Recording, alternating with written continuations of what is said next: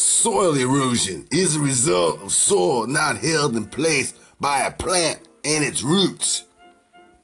Did you know wind and rain can wash the bare soil away? Right now, the biggest agriculture export for the U.S. is topsoil.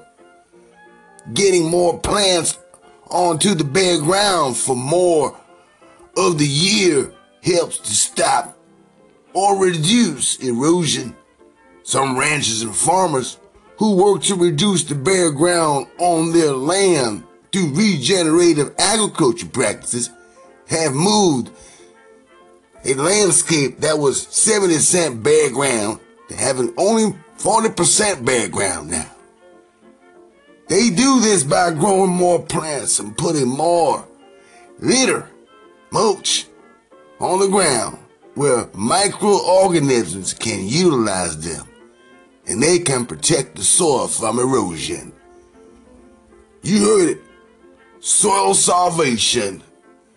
You heard it from PeoplePowerFarm.com in Northern Cal.